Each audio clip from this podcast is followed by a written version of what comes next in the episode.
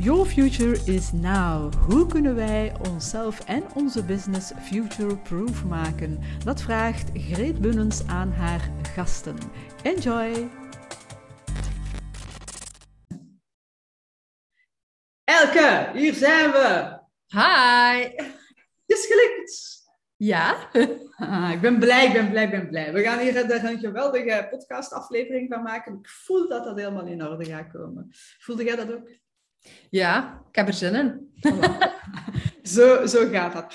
In onze podcast, Your Future is Now. Dus ik heb meerdere podcasts. Ik heb een over personal branding. Ik heb een met mijn eigen alleen. Uh, maar, en een van de andere is, allee, op deze hier is dus de Your Future is Now. Waarbij we samen uh, gaan kijken Waar staan we nog vandaag? Hoe zijn we hier beland in deze gekke situatie, in deze gekke wereld? En hoe gaan we onszelf uh, hieruit halen? Hoe kunnen we onszelf future-proof maken? Zo uh, is het kort door de bocht. Uh, initieel ontstaan vooral richting ondernemers, maar ik heb het wat breder getrokken. Een ondernemer is ook een mens natuurlijk. En dus we mogen het wat breder trekken dan enkel het ondernemerschap. Dus dat is de idee. En ik vraag gasten die een eigen mening hebben en die daarvoor opkomen, daar hou ik wel van. En die, die een andere invalshoek kunnen bieden aan de andere gasten. Dus, dus een beetje een allegaartje. Dus ik vond het wel super tof dat jij uh, ja gezegd hebt op mijn, uh, op mijn vraag. Um, wat daarbij bij u ook uh, heel erg uh, interessant was, is enerzijds het feit dat je heel erg bezig bent met voeding enzovoort. Hè. Dus het hele well-being, daar is voeding een heel belangrijk aspect. Uh, maar nog plezanter vond ik natuurlijk het, het Rebels-only verhaal. En daar zou ik het ook graag eens over hebben met u straks. Maar eerst onze ludieke vraag. Haha. Allee, ludiek, het kan ook weet niet wat zijn, zo, want ik had uh, vorige week uh, had ik Jens uh, Pateo op de podcast en ze noemen die zo'n beetje de Vlaamse David Icke. En de vraag, de ludieke vraag die jij, die jij getrokken had, was wat is de grootste bedreiging van de mensheid? Dus zo ludiek is dat dan weer niet. Nee, dus wow, wow. Geen, geen toeval, nee, maar ja, bon, we zullen zien welke dat het van u wordt. Dus ja, jij zegt stop als, als ik ergens... Stop. Oké, okay. je mag een week lang minister zijn. Voor welk ministerie gaat jij werken? Geen enkel. er zijn zo vaak mensen in het verleden geweest die zeiden, maar gelijk dat jij dat kunt uitleggen. Jij moet politieker worden. En ik zei altijd, nee, daar ga ik dood. Dat is mijn wereld niet. En nu snappen we waarom, hè, Greet. Nu ja. snap ik waarom. Dat ik daar niet had mogen tussen zitten. Waarom nee. hadden daar niet mogen tussen zitten? Dat is niet mijn energie. Dat is niet de manier waarop dat ik... Ja, minister is ook al een woord dat ik dan niet meer zou gebruiken. Moest ik, ja, ik droom eigenlijk van een land waarbij dat we dat allemaal zouden mogen opnieuw inrichten. En dat zou er helemaal anders uitzien. Ja. Ik vind dat een minister veel te veel um, van bovenaan de, de piramide staat en naar het volk naar beneden toe. Oké, okay, wel de indruk geeft dat ze ons helpen ik heb sinds de voorbije twee jaar niet het gevoel gehad dat ze dat deden, als ik zo eerlijk mag zijn. Uh, ik geloof ook niet meer in een democratie. We denken dat we in een democratie leven, maar ja, ik geloof heel oprecht dat dat ook maar een beetje een waanidee is. We kunnen wij kiezen tussen een aantal partijen, maar ook dat is ene pot nat voor mij. Dus ja, in welk, ja als, als ik op uw vraag moet antwoorden, ik zou in niks van structuren willen zitten zoals die op vandaag bestaan. Ik zou dan veel liever aan nieuwe structuren bouwen. Ja, ja wist je trouwens, dat heeft iemand, iemand heeft mij dat van het weekend gezegd, dat er in onze huidige regering acht mensen uh, zitten die zelfs niet op de kieslijsten stonden. Ik kan dat goed geloven. Dus uh, inderdaad, het is een utopie om te denken dat wij in een democratie leven. En... Um, een paar weken geleden hadden wij een feestje met, met de nieuwe vrienden. Dat is zo'n nieuw vriendenclubje met, met Vincent van de Putten en Dirk Teuns en Jessica Verreken enzovoort. Dat is uh, Lisbeth Becu. Dus, out of the blue is dat een vriendenclubje geworden. En misschien zullen dat ook al gemerkt hebben, dat die nieuwe vrienden dat die veel hechter zijn. Alleszins, we hadden een feestje gehad en daar was een foto van getrokken en hadden die gepost op Facebook. En, en daar kwamen ook mensen op af en, die, en ook onder andere die aan mij dan een sms gestuurd. Is dit een nieuwe politieke partij? Ja, dan moet een nieuwe politieke partij op, uh, oprichten. Dat zou fantastisch zijn. En de die wordt minister van dat en die wordt minister van dat. En, en ik ga onmiddellijk op, u, op jullie stemmen. Ik zeg, ja, niet, niet met mij. Ik doe niet mee. Ik doe niet mee. Ja, ik snap het. Ze zeggen dat vaak, van, ja, we, we, van, bij die betogingen ook heeft dat een zin dat we dat doen. Dat is, ik weet dat niet of dat, dat zin heeft. Het is wel belangrijk dat je je stem laat horen. Maar of dat we daar effectief in het bestaande echelon iets gaan kunnen veranderen, ik heb er zwaar mijn twijfels over. Ik denk inderdaad dat het van onderuit gaat moeten komen. Um, ja, ik heb daar ook even onderzoek naar gedaan, hoe dat, dat dan allemaal in elkaar zit. En het is zo dat die geopolitiek, ja, de politiek bestaat niet meer. Hè, zoals wij denken dat die bestaat. Al, de wereld wordt geregeerd, jij zult dat ook wel weten, door gewoon de grote bedrijven. Mhm. En ja, dan denken wij dat die NGO's die advies geven aan onze regeringen, dat die ook onafhankelijk zijn. Maar die zijn dat niet, want die worden gesubsidieerd door de belangrijkste eigenaren van de grootste bedrijven, waaronder de pharma. Dus als jij denkt dat wij een een willekeurig advies krijgen van de WHO. Ja, dat is geen waar. Hè? De WHO wordt geadviseerd door de grootste sponsors van de pharma. En zij geven dan advies aan onze regering. Hoe onafhankelijk is dat advies dan? Ja, waarschijnlijk zeg ik voor u niets nieuws, maar ik wil toch nog eens benadrukken. Dat is geen democratie, hè? want wij weten niet wie dat er in de WHO zit en wie dat die sponsort. Maar zij mogen wel het advies aan onze ministers geven. Ja, want dat is ook een belangrijke dat je daar inderdaad zegt. Hè? Dus, uh, want ja, wat je zegt is inderdaad voor mij iets wat ik, uh, dat, uh, dat ik ook nauw opvolg, maar niet voor alle luisteraars misschien, of kijkers. Maar wat je daar zegt, ja, ehm, wij, wij, wij hebben die ook niet gekozen. Hè? Al die mensen, bijvoorbeeld in de WHO, maar ook in Europa. Hè? Dus degenen die daar op die postjes zitten, die, die hebben wij niet echt gekozen. Hè? Dus uh, er worden daar inderdaad overal beslissingen genomen. Ehm, en wat dat je zegt, ja, de democratie, ja, dat is, dat is om te lachen als je nog denkt dat je in een democratie leeft. Ja, ze denken, mensen denken gewoon omdat ze om de zoveel tijd een keer een kruisje mogen gaan zetten in het stemhokje, dat ze mee kiezen. Is voor, voor mij voelt dat allemaal als een soort van afleidingsmanoeuvre van we gaan de mens een beetje sussen en we gaan hem het gevoel geven dat hij mee instemt, maar eigenlijk achter de schermen ja, is dat al allemaal beslist toch voor ons gewoon. Allee, ik heb niet het gevoel dat dat, dat dat veel zin heeft, maar ik wil natuurlijk ook niet negatief zijn. Hè. Ik heb zoiets van, voor mij is dat gewoon niet echt meer mijn wereld. Zo voelt dat mm. voor mij. Mm. Ja, nee, ik denk, allee, ik ook, uh, ik ben trouwens al in jaren niet meer gaan stemmen. Uh, ik doe daar niet meer mee, omdat ik inderdaad dacht van... Wat een zever is dat. Hè? Dus uh, ik ga al jaren niet meer stemmen. Bon. Uh, het is dat, het, dat ik moest aangevoeld hebben dat het toch op niks ging uitdraaien. Dus, ja, straf. ja, ja, ja, ja, En dan heb je zo van die mensen die dan zo zeggen... Ah, wel, ik hoop dat je een boete krijgt. Denk ze van, nou wel, dan zal ik een boete krijgen. Maar het kan mij niet, het kan mij niet schelen. Ik kan, ik kan mij er niet meer in vinden om daar moeten dan mee te doen aan dat circus. Hè, aan die Muppet Show. Eh, waarbij dat we dan toch het gevoel hebben van, ja... Kijk nu naar onze huidige regering. Daar zitten dus inderdaad bijna, allee, Alexander de Croo helemaal niet verkozen. Hè? Onze vriend van de broeken, van waar komt die? Hè? Annelies Verlinde. Allee, dus ja, laat maar dan. Hè? Tuurlijk, ja, we zijn het er volmondig over eens, denk ik. dus ja, maar ik moet wel zeggen dat dat mijn grootste uh, bekommernis uh, is de laatste twee jaar, onze democratie. Dus toen uh, de coronacrisis uitbrak twee jaar geleden, rond deze tijd, dan um, had ik van in het begin het gevoel van hier klopt van alles niet. En ik, ik heb dat al in mijn podcast gezegd, maar ik zal het hier nog eens herhalen.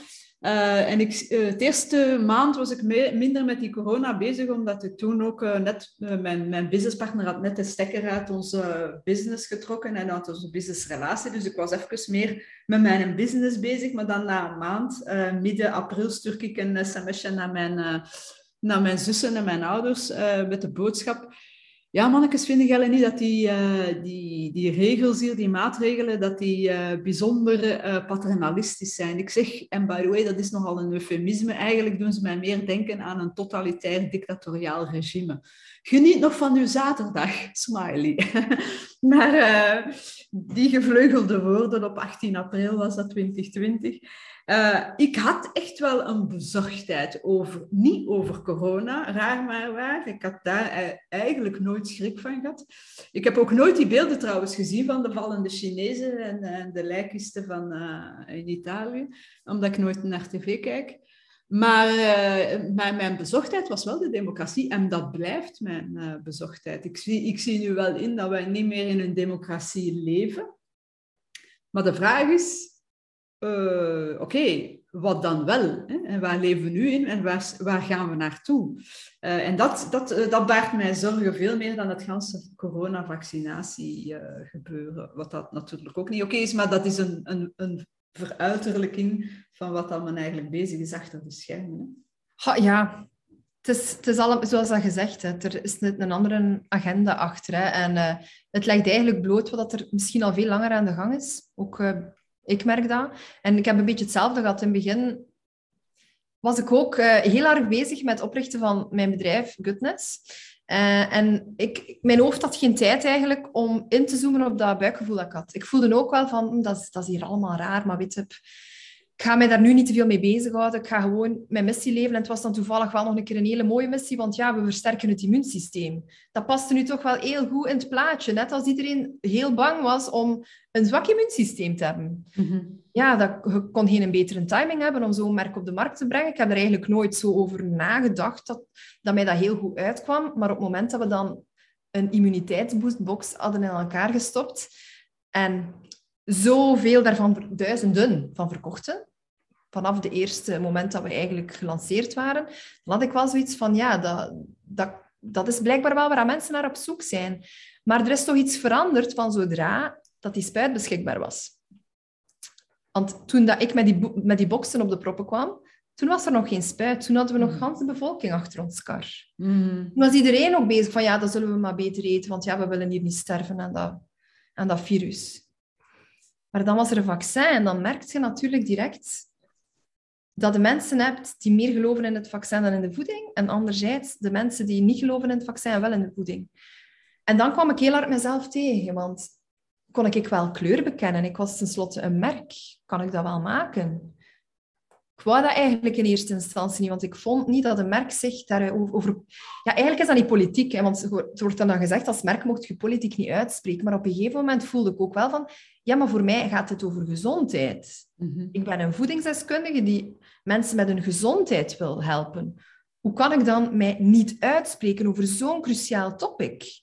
Hoe kan ik nu gewoon zwijgen? voelde ook niet meer oprecht naar mezelf toe als iemand die vertrouwd wordt door zoveel mensen op vlak van hun gezondheid. Iemand die geen kleur bekent hier in deze crisis. Ik vind dat een lastige. En dat is natuurlijk marketinggewijs, als we het over business hebben, dat is op veilig spelen. Mhm. Dus zo valt je niemand aan, want uiteindelijk, iedereen mag mijn klant zijn. Ik wil niet dat er een polarisering is.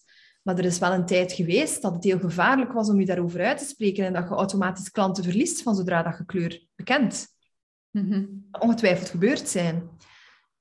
Maar het verantwoordelijkheidsgevoel werd te groot.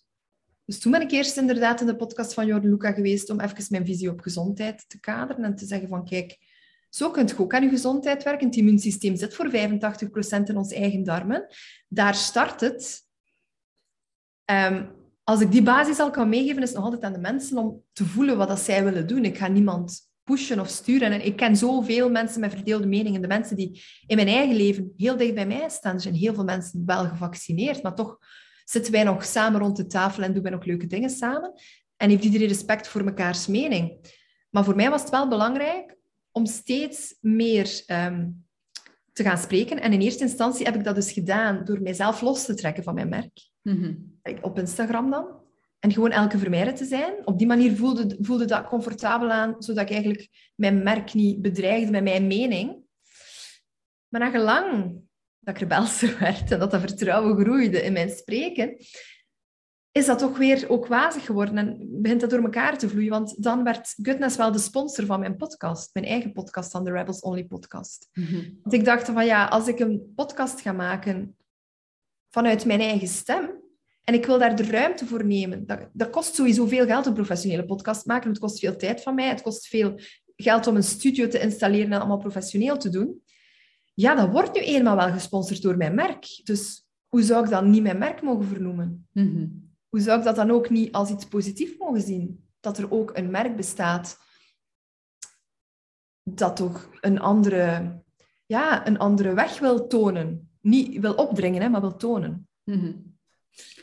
Ja, ik denk, allee, ik denk dat je daar goed aan... Allee, maar het is, allee, je hebt hier al veel dingen gezegd die wel interessant zijn. Wat ik ook... eh, mijn klanten noemen mij not your typical business coach. Hè. En die not your typical eh, heeft te maken met dat er een ook af is bij mij en dat ik graag onnozel doe en zeven enzovoort.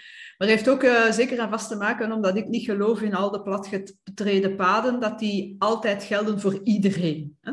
Uiteraard zijn er best practices die voor de meeste mensen zullen gelden, maar niet, niet voor iedereen. Dat bestaat bijna niet. En dus ik ga altijd op zoek naar andere manieren en, vooral heel goed kijken met de mensen, eh, de ondernemers dan, van wat past er bij mij op marketingvlak enzovoort. Maar dat betekent dat er ook heel veel mythes die er bestaan. Ik vind dat wel plezant om daar een keer wat lappen tegen te geven en te zien van ja, maar klopt dit wel? Hè? Is dat zo? Is zo een van mijn uitdrukkingen. Uh, ik heb er ondertussen al een kledinglijn van en alles. Maar uh, allee, zo merchandise. Hè? Maar goed, ik doe daar niet veel meer. Ik zou er iets meer mee moeten doen, maar zwart maakt niet uit. Maar dus die, die mythes, een van de mythes is zo, ja, dat je uh, om op veilig te spelen, uh, dat je niet te veel, hè, dat je zo'n beetje op de vlakte blijven. blijven ja. ja zo, hè, maar uiteindelijk is dat grijs. Hè? En dan denk ik van ja, is dat dan wel zo? Is dat dan de beste manier? Ik, allee, ik kan me natuurlijk wel inbeelden. Hè? Dus als je gewoon heel neutraal blijft, dan gaat er niemand uh, voor de voeten lopen of tegen zijn schenen stampen. En dus kunt je theoretisch denken van ja, oké, uh, dan dat is goed. En zeker als je te maken hebt met meer een product dat je verkoopt. Maar anderzijds heb ik zo, zoiets van, kijk, een, uh, een ondernemer uh, die nergens voor staat en die zeer neutraal is in alles en dus een grijze muis is, is dat nu echt de, de beste versie van jezelf dan dat je bent als, als ondernemer? En is dat dan de beste manier waarop dat jij u met je business dan profileert? Allee, dat is misschien persoonlijk, maar geef mij maar een onderneming die ergens voor staat en daar echt in gelooft en dat uh, ook kan met argumenten uh, naar voren brengen waarom hij of zij daarin gelooft. Ik moet daarom nog niet mee eens zijn, maar ik ga daar meer respect voor hebben, eerlijk gezegd, dan zo'n slappe vod van spreken die mij hè, met de wind meedraait en, alles en iedereen is goed en, en uiteindelijk daardoor maar een grijze muis blijft. Dat is exact um, hoe dat ik het ook ervaar. En ik denk dat je daar juist iets heel cruciaal hebt gezegd. Ik weet niet of dat we toen al aan het opnemen waren, van we zijn als ondernemer ook vooral mens. En sinds dat ik ondernemer ben, nu een zestal jaar, is dat de grootste zoektocht uiteindelijk.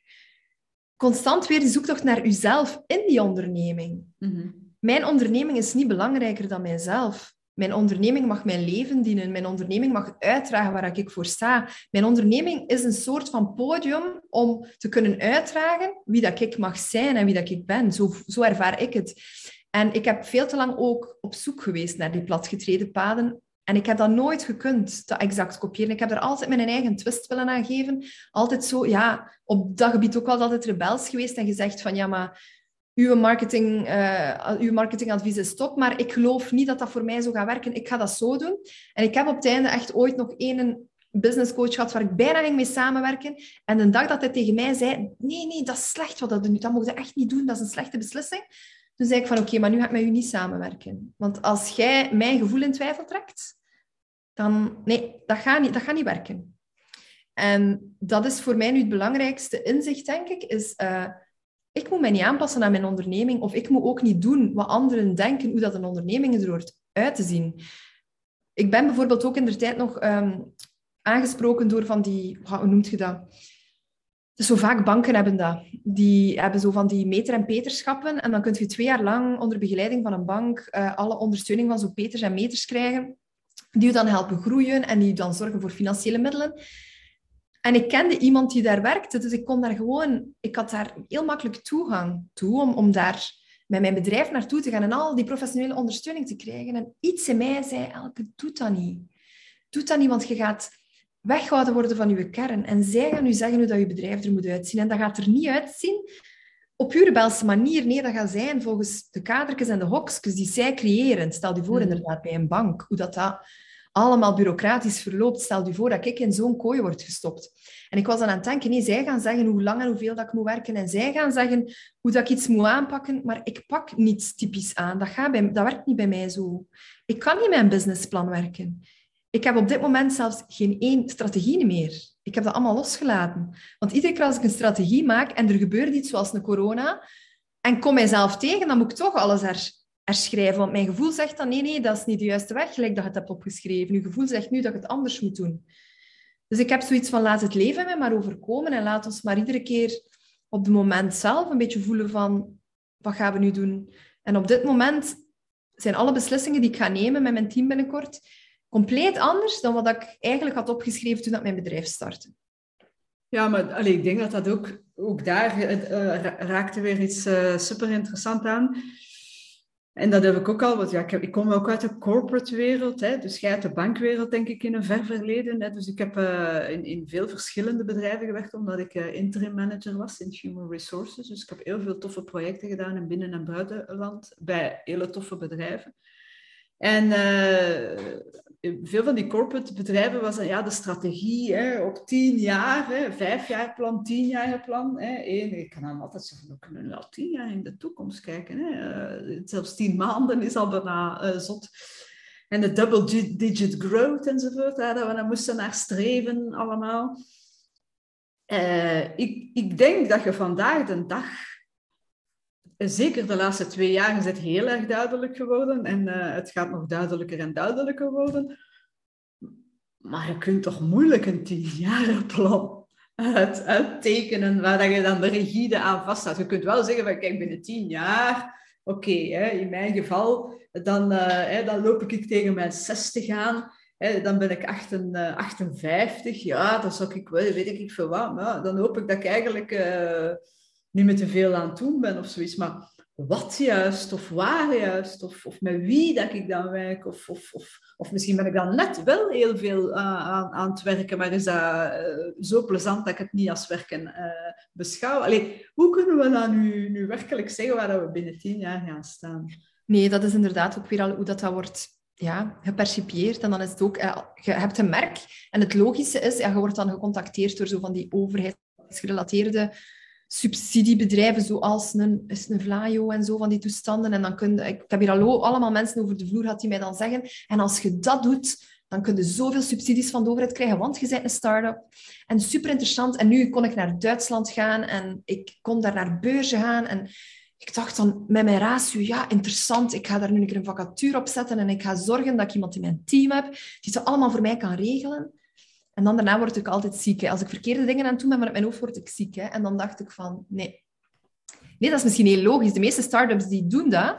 Maar daar word ik niet blij van. Mm-hmm. Ik word daar niet gelukkig van. Van, oké, okay, ra rationeel gezien zou dat mijn ego strelen. Stel je voor dat goodness overal ter wereld ligt. Dat zou heel tof zijn voor mijn ego. Maar als ik dan denk naar de weg daar naartoe, dat vind ik niet leuk, dat werk. Maar uiteindelijk leven we toch onderweg. We leven toch nooit op een eindbestemming. Dus je bent toch onderweg en ik wil het onderweg zijn leuk vinden. Ik wil niet die eindbestemming leuk vinden. Wel, ik wil die wel leuk vinden, maar ik denk dat dat dan vooral mijn ego is die dat leuk vindt. Maar als ik het niet leuk vind om onderweg te zijn daar naartoe, waarom zou ik dat dan in godsnaam doen? Ja, absoluut, absoluut. Ja, dus inderdaad, en dat zie je inderdaad bij heel veel uh, mensen. Um, dat is, we hebben een berg waar dat we op willen, we hebben doelstellingen die we willen behalen en daar is de top van de berg en we gaan maar klimmen, klimmen, klimmen. En in, in, we vergeten uiteindelijk van het uitzicht te genieten dat we onderweg tegenkomen. Hè. Dus het enige doel is die, die top of dat doelstelling. En wat ik ook veel zie bij ondernemers of bij mensen in het algemeen, dan hebben ze dat, die doelstelling behaald en dan kunnen ze zelfs dan niet van genieten, want dan is het volgende dat ze willen uh, behalen. En dat is een beetje jammer. Ik denk dat het oké okay is, hè, natuurlijk, om, om bepaalde doelstellingen te hebben, uh, omdat dat u misschien wel richting geeft. Maar durf daar ook wel van afwijken als er andere opportuniteiten zich voordoen, of, al, of ja, als je wel moet uh, veranderen. Hè. Kijk naar de coronacrisis of wat er nu op ons afkomt.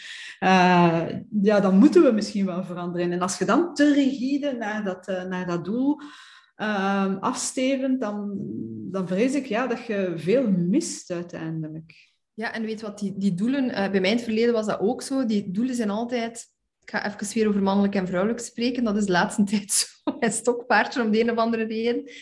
Maar die doelen zijn vaak zo mannelijk. Mm klopt. En dat is altijd een cijfer of iets dat je moet bereiken. Iets waar dat ons ego blij van wordt. En ik had op een gegeven moment gewoon het idee van... Ik wil eigenlijk meer vanuit mijn hart de dingen doen. Ja.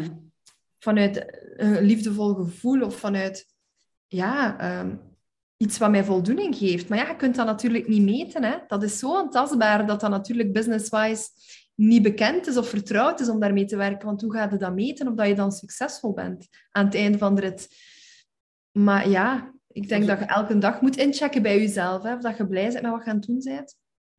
Ja, alleen, ik denk, en de resultaten zullen er zijn. Ik geloof in een van uw podcasts, ik weet niet meer, was het nu met Peter of was het in een andere podcast? Allee, eh, dus dat ik bezig hoorde. Uh, zei, zeide jij inderdaad ook zoiets van, ja, het is, het is wel belangrijk dat je dat je blij wordt van de dingen die je, die je doet. En een keer dat je ook die dingen loslaat. Uh, ik geloof dat jij iets zei van... Dat eigenlijk nu dat jij bijna niet meer kijkt naar je, naar je cijfers, zo gezegd. Dat nu een boekhouder ook... Hè, dat je zei van, ah, ik met een boekhouder samen zitten, dat is misschien een slecht idee. En dat je verschoot van hoe goed dat je cijfer was. Uh, het, het kan, hè, het ook loslaten voor een stuk, maar als je echt vanuit je hart gaat ondernemen en echt je missie gaat neerzetten en heel authentiek je business gaat neerzetten, dan gaan de juiste mensen wel aantrekken, of de juiste klanten aantrekken, of de juiste partners aantrekken. En, en het universum zal wel alles doen dat het dan wel goed uh, komt. En dat klinkt heel fluffy, maar er zijn ook de bewijzen van. Ja, ik vertrouw er echt op nu. En ik heb dat verschillende keren in die zes jaar meegemaakt, dat iedere keer als ik bang was om iets los te laten, dat er altijd op de een of andere manier iets in de plaats komt.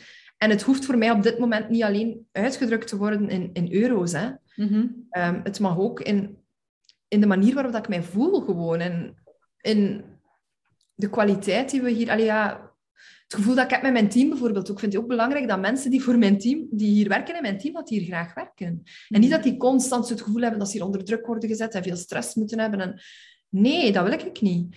En ik heb ooit de samenwerking met mijn boekhouder gestart. Eigenlijk is, zij onze financieel adviseur. Ik zit elke maand met haar wel samen, dus het is zeker niet dat mijn cijfers mij totaal niet aangaan. Ik denk dat ik ehm, op dat vlak alles tamelijk onder controle heb in dat opzicht, dat ik al heel lang met haar samenwerk, omdat ik als ondernemer nooit de fout wilde maken om ehm, op een gegeven moment voor te hebben dat ik alles zou opboemelen terwijl dat dan de belastingen komen. Zo, die gedachte. hoort dat aan velen. Ah, ik heb een goede omzet gehaald. Hè?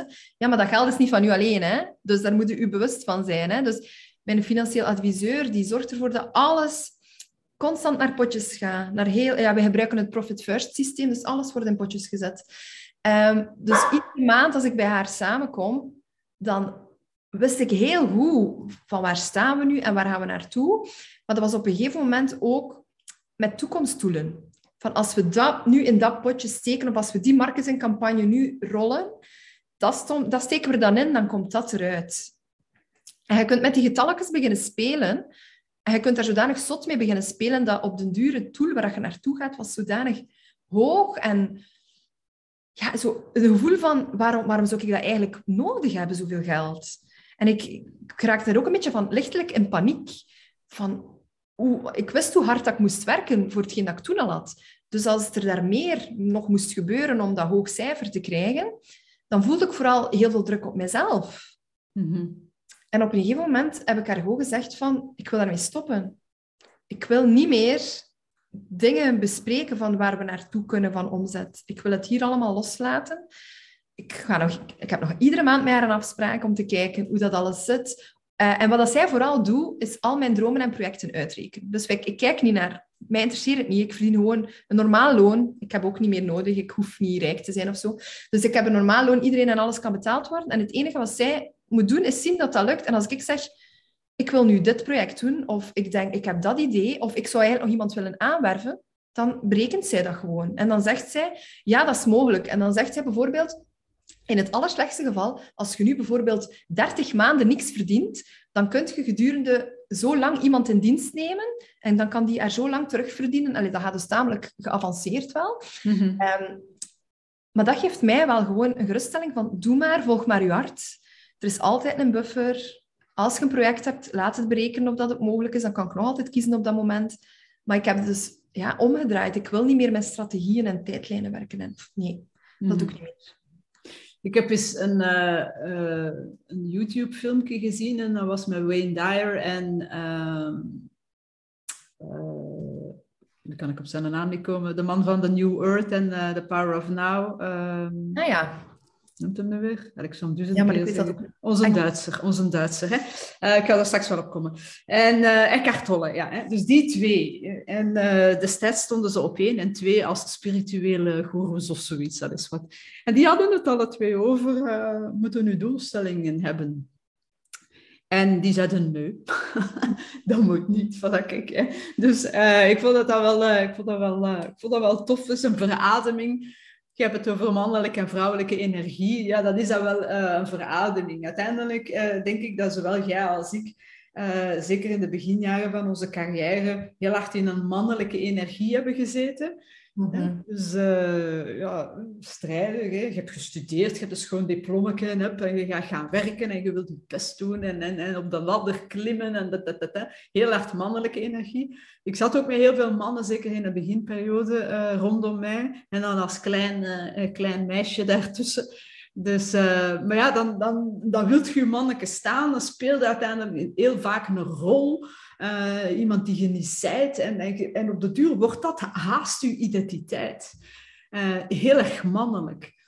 En dan is het toch niet eenvoudig. Ik weet niet of je dat ook uh, hebt meegemaakt en u daarin herkent. Is dat toch niet eenvoudig om die ganse, die ene, ganse identiteit die je opgebouwd hebt rondom u, om die af te breken en dan, en dan terug die, de, de echte ik naar, naar boven te laten komen, te laten zien in al de kwetsbaarheid. Want dat is heel erg kwetsbaar, vind ik. Hè.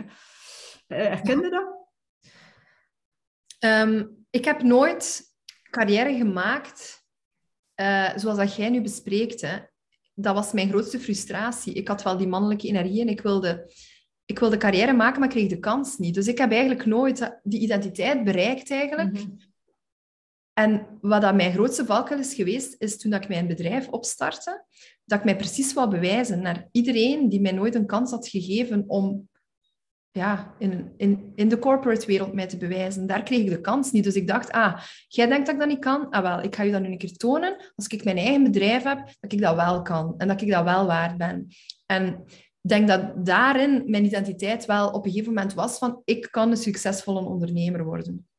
Ik heb mij aan te veel mensen moeten bewijzen die onrechtstreeks misschien niet geloofden in mij dat ik dat ging kunnen. Of die heel hard de twijfels hadden in het feit of ik dat wel ging kunnen. En ik heb mijzelf daar eigenlijk maar de voorbije twee jaar bewust van geworden. Dat um, de energie die ik heb opgezet, was soms al vrouwelijk. En ik sprak al vaak over spiritualiteit en zo. Maar ik leefde wel nog heel hard toe naar... Ik moet hier een succesvol bedrijf neerzetten. Want ik heb dat ergens... Een stuk in mij had mijzelf dat wijsgemaakt. Dat was een soort van bevestiging waar ik naar op zoek was. Mhm. En toen ik dat inzag, heb ik heel veel zaken kunnen loslaten. En heb ik vooral die rebelse rol durven opnemen. Omdat ik ook wel dacht van, ja, maar dat is uw identiteit niet. Dat is niet wie dat je bent. Je denkt dat je dat moet zijn om graag gezien te worden, maar je moet vooral jezelf graag zien. Ja, dan komt gans dat zelfliefdestuk naar boven. En daar heb ik wel het uh, voorbije jaar hard op gewerkt uiteindelijk, om, mhm. om te kunnen doen wat ik nu doe. Mhm. En dat voelt voor mij wel een stuk authentieker en oprechter. En dat is inderdaad kwetsbaar. Maar ik ben eigenlijk niet zo bang meer. En dat is het belangrijkste, denk ik. Om, ik heb dat gisteren nog op Instagram gepost. Dat ik eigenlijk bereid ben om veel mensen te verliezen tussen aanhalingstekens, zolang dat ik mijzelf maar niet verlies. Ja, dat is een hele mooie. Hè? Want inderdaad, daar straks uh, waren we aan, het vertellen. Uh, en toen kwam dat ook in mijn kop. Uh, met dat marketingstukje van hè, als we neutraal zijn, want anders zouden klanten kunnen verliezen. Ja, de vraag is, ehm, is dat zo erg? Mijn man is zo, zo uh, ook, hè, dus die, die ergert zich te pletter aan mijn, uh, aan mijn uitingen op social media over onze huidige crisis en onze beleid, ons beleid en, en, en X, Y, Z. En in deze soort van podcasts, gelukkig luistert hem niet. Hè? Lieve, I love you. het is goed dat je niet luistert. Maar dus die ergert zich te pletteren. En een van de dingen die hij al meermaals heeft gezegd, is zo van, je gaat daardoor klanten afschrikken, of je gaat klanten verliezen, het, je gaat slecht, het is slecht voor de business en je gaat failliet gaan. Waarop ik dan weer afkom, is dat zo? Hè? Uh, en dat is niet zo, want ik trek inderdaad wel klanten aan, maar net ook klanten die zeggen, ja, ik vind dat ik weet niet tof hoe dat jij durft voor je mening op te komen. En, en ik wil, als ik dan keuze heb tussen twee, drie uh, business coaches, dan heb ik liever iemand die er tenminste voor staat. Ja, maar dat geloof ik ook. Allee, ah, nu, in uw wereld, business coaches, je hebt er zoveel. Als, dan zou ik toch inderdaad iemand willen die terecht uitstaat en die 100% resoneert met mij. Dan, mhm dan als je inderdaad, als je dat nu niet zou doen, dan zou het bij mij nu echt al veel minder kans maken, zie. Ik kan u dat bevestigen. Ja, maar ja, ik denk dat, allee, ik denk dat dat ook uh, logisch is. Hè? Dus uh, ik ga ook niet zo rap een, uh, iemand uitnodigen op de podcast die, die, die, die een, een hele andere energie ziet. Wat er wel leuk kan zijn, hè? om andere meningen is, daarnaar te luisteren, is ook belangrijk. Hè? Dat je niet in die confirmation bias komt te zitten en dat je alleen maar naar één ja, ja, stroming. Maar ik wil wel het soort podcast dat ik heb, ik wil daar een goed gevoel bij hebben, een goede vibe bij hebben. En als je dan iemand die, die een hele andere energie heeft, ik kan me inbeelden dat dat niet eenvoudig is. maar dus inderdaad naar, naar, naar klanten toe. Weet je, en en dat is oké. Er is genoeg vis in de vijver, bij wijze van spreken. Of de, de, de, planeet is groot genoeg, de taart is groot genoeg. Of er zijn genoeg taarten te verdelen. En als iemand anders dan meer aangetrokken is door een ander soort van business coach, ja, fine, weet je. En dat, is, ook daarom die sterkte dat je niet te neutraal grijs moet zijn. Want dan, dan kunnen mensen niet, ja, maar wat is dat nu? Is dat nu vis of vlees? Of, of wat is dat? Ja, ik weet dat mijn mama in het begin, die eigenlijk veel heeft meegewerkt aan eh, de opbouw van mijn merk trouwens. En dus mm zij heeft alle recepten samengesteld van de bakmixen. Zij heeft de recepten ook vaak ontwikkeld die in ons boek staan. Zij heeft echt een heel lang stuk mij ook enorm meegeholpen om, om tot hier te groeien. Maar zij, zij luistert wel naar al mijn podcasts, voor alle duidelijkheid. Maar zij is het niet met alles eens. Mm Dat is het eerst, de eerste keer in ons leven dat wij over een thema een beetje polarisering voelen, zij en ik.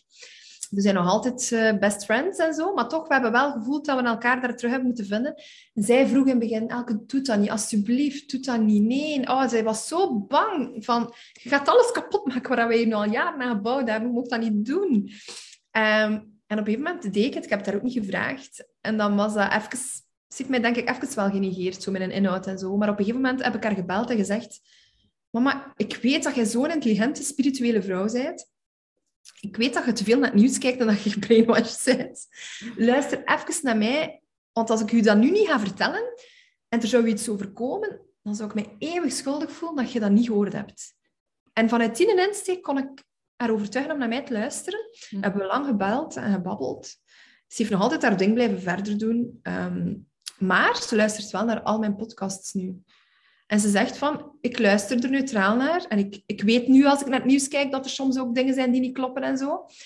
En dan denk ik van, ça va. Ik heb mijn doel al bereikt. Maar ehm, ja, of dat je dan mocht kleuren bekennen. Vroeger, bij ons merk hadden we bijvoorbeeld heel vaak, uh, als je echt alleen maar in de gezondheidshoek zit, en je spreekt heel hard over uh, bijvoorbeeld afvallen. Dat is zo'n andere markt en een andere energie dan de markt waar dat we nu naartoe geëvolueerd zijn. En om heel eerlijk te zijn, ik word van deze doelgroep nu tien keer gelukkiger dan van die vorige doelgroep.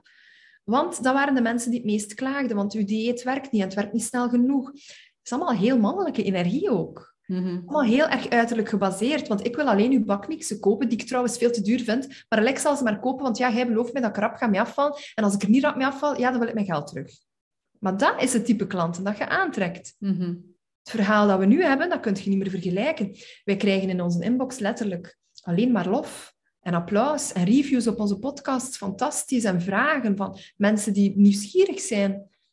Voor mijn klantendienst is dat ook veel toffer hè, om zo te werken absoluut. Zeg, en vertel eens, wat is, uh, wat is jullie doelgroep dan en jullie missie met, uh, met de Goodness Lifestyle? Voor mensen die jullie kennen, uh, is dat wel interessant om te weten. Onze, onze doelgroep, onze missie. Dus ja, onze hashtag is buikgeluk. Hè? Dus waar mhm. dat Goodness voor staat, is voor um, buikgeluk. En ik heb van in het begin die term heel belangrijk gevonden, omdat ik toen al wist dat ik holistisch zou gaan.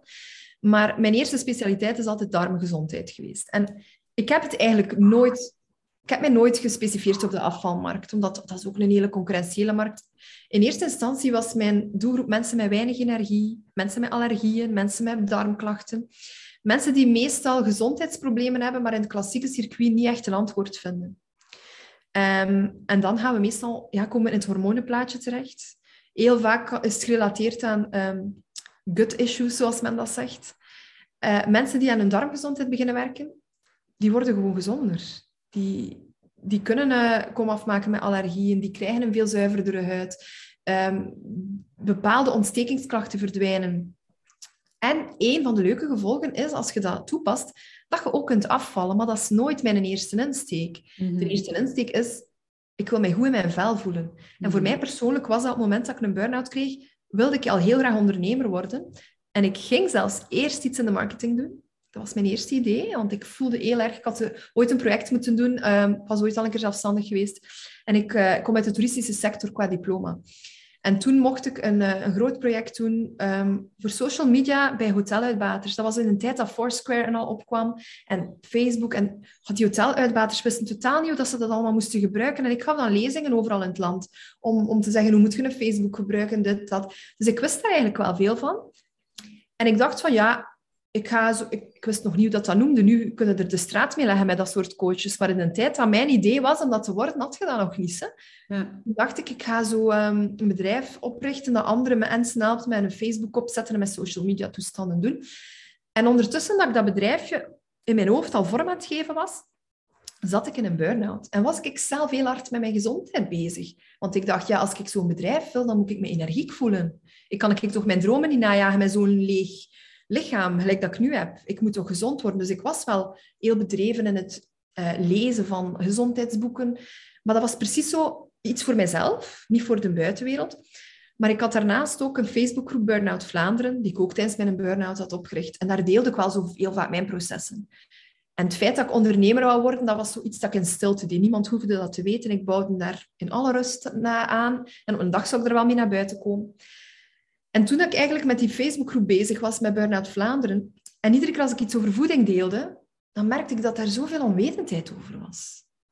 En op een dag dacht ik van, wat zit ik hier eigenlijk een social media toestand, marketingbedrijf te willen uitrollen, terwijl dat hier gewoon in mijn schoot ligt. Ik had een, een Facebookgroep toen van 3000 leden die aan mijn lippen hingen om van mij iets te willen. Ik had het eigenlijk al allemaal. Ja. Ik dacht van, waarom, waarom doe ik daar niet gewoon iets mee? En ik ben toen ooit met een gratis suikerdetox daar begonnen, die ik gewoon gratis weggaf, om een idee te krijgen van, willen mensen dat wel doen? En dat ik direct 40 inschrijvingen of zo. En dan, dat was voor mij de test van, ja, mensen geloven precies wel daar iets van, van hetgeen dat ik zeg. Ben ik altijd maar verder beginnen gaan. Dan heb ik uiteindelijk mijn ontslag gekregen bij de bank. Was een geschenk uit de hemel. Want toen moest ik wel, toen moest ik de sprong wagen. Ik ben, ben dan ook zo iemand alles of niets. Dus ik ben uit een burn-out rechtstreeks voltijds zelfstandige geworden. Dus geen springplanktoestand. Ik had zoiets van, nee, als ik het doe, dan moet ik er maar van in geloven dat ik daar direct geld kan mee verdienen. Ja. En dan uh, ben ik het eerste jaar energieprogramma's beginnen verkopen. Al mijn kennis die ik had verzameld uh, rond uh, darmgezondheid en de bijnieren en bloedsuikerspiegel, allee, allemaal die zaken, die had ik dan in een uh, programma vervat. En dat noemde dan het energieprogramma. 30 dagen energieprogramma.